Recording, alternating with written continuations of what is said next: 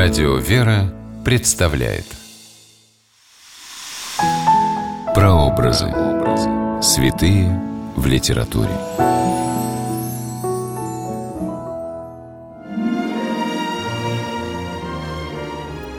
Какими же разными путями люди приходят к Богу?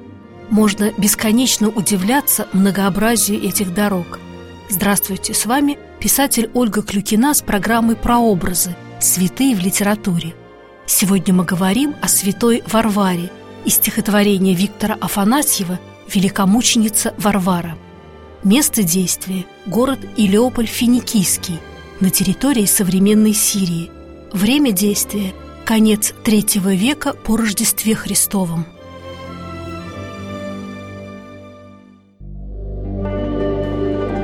Варвара, единственная дочь богатого и знатного человека из города Илиополь, рано лишилась матери. Ее отец Диоскор, желая спрятать девочку от любопытных глаз и оградить от чужого влияния, построил в своем имении высокую башню. С самого детства Варвара жила в этой башне в роскошных палатах, в окружении слуг и бдительной стражи. Маленькая затворница видела в окно только небо, горы на горизонте и простирающиеся вдали поля. Больше всего Варвара любила наблюдать за восходом и закатом солнца, за появлением звезд на ночном небе, и однажды задалась вопросом, кто же создает такие величественные картины? «Боги, которых почитает твой отец», — ответили ей служанки. Но Варвара им не поверила. Как могут золотые и серебряные фигурки идолов, сами сделанные руками ювелиров, творить неземную красоту? Нет, Создатель должен быть совсем другим, всесильным, незримым и всемогущим. Так, через созерцание красоты Божьего мира, душа Варвары познала Творца. Вот как говорится об этом в стихотворении Виктора Афанасьева «Великомученица Варвара». Она смотрела на созвездия, и для нее в какой-то миг они вдруг стали как известие о том Творце, что создал их. И солнце яркого горенья, и блеск морей, и ширь полей, и шум садов, и все творенье — все о Творце сказала ей.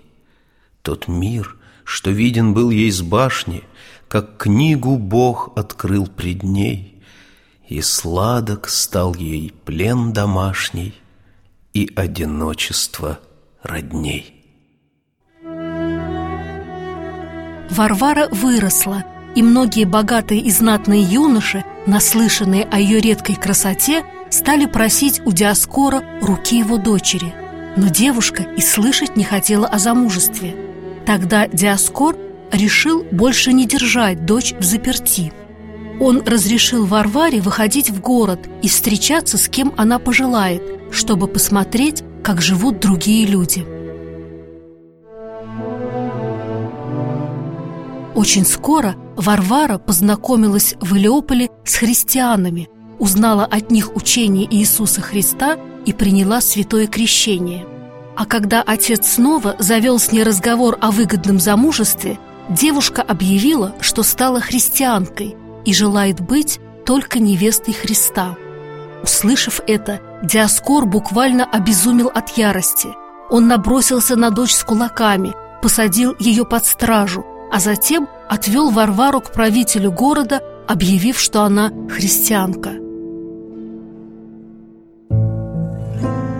Девушку стали мучить и пытать, чтобы она отреклась от Христа, но даже самые страшные истязания не смогли поколебать веры Варвары. Ничего не добившись, мучители обезглавили девушку, причем казнь осуществил сам жестокий язычник-отец. На смерть Варвара шла без страха. Она верила в вечную жизнь и с радостью ожидала встречи со Христом. Господь для сердца, не для слуха, ей открывал свои дела, и благодать Святаго Духа живым огнем в нее вошла. Когда она, воздевши руки, тебе молилась, о Творец, ей мир готовил злые муки, а ты — блистающий венец». Автор стихотворений «Великомученица Варвара», поэт и литературовед Виктор Васильевич Афанасьев, в конце тысяча девятьсот девяностого года принял монашеский постриг с именем Лазарь. Монах Лазарь известен своими книгами по истории монашества, православными детскими сказками и стихами о святых, такими же глубокими и проникновенными, как стихотворение о святой великомученице Варваре. С вами была Ольга Клюкина. До новых встреч в авторской программе «Прообразы. Святые в литературе».